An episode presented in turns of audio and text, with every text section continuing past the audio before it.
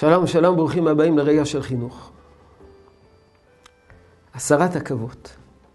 היין פועל להסיר עכבות. וזו אחת הסיבות, אולי הסיבה המרכזית, שבחברה המערבית יש תרבות של צריכת אלכוהול. תרבות של, של הסרת עכבות. הסרת מחסומים. אחד מה, אולי, אחד מהרצונות הפסיכולוגיים בחברה המערבית היום זה לזרום. לזרום. על מנת ששטף מים יזרום, הוא לא צריך לפגוש סכר. אם הוא פוגש סכר, שם המים נעצרים.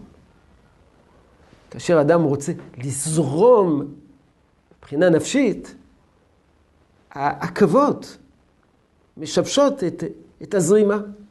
לכן, באמצעות היין, מסירים את העכבות ואפשר לזרום. אפשר לזרום.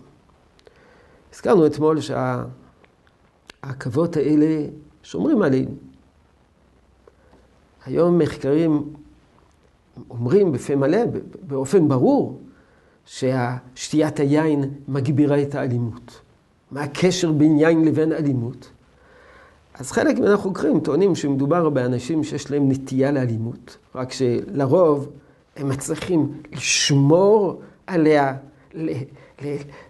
לדכא אותה, להדחיק אותה בפנים, וכתוצאה משתיית היין, אדם מאבד שליטה. והיצרים, היצרים האלימים פורצים החוצה. בלשון חז"ל זה נקרא, נכנס יין, יצא סוד. סוד בגימטריה 70, יין בגימטריה 70, נכנס יין, יצא סוד. כך אומרת הגמרא. מה זה הסוד הזה?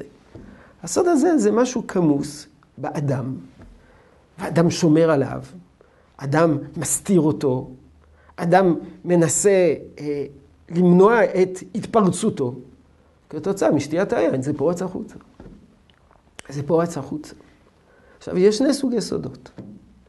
יש סודות מאירים, סודות נפלאים.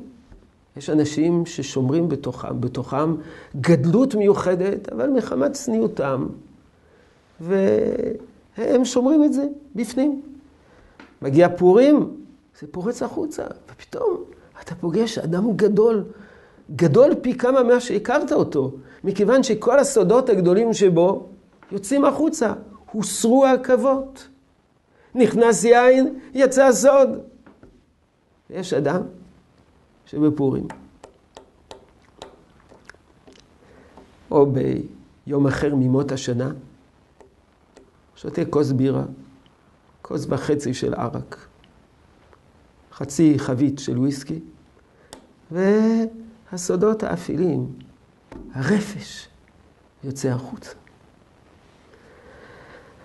אז אה, היין, יין ישמח לבב אנוש. הם שותים לגימה. אבל ברגע שהיין פועל הסרת עכבות, זה משחק מסוכן. ולכן, רק פעם בשנה, וגם על כך יש מחלוקת מה בדיוק, שותים קצת יותר יין מן המורגל, יותר מלימודו. זה בפורים. כל השנה, לא ולא. יהי רצון שתשרה ברכה בעבודתנו החינוכית. שלום שלום.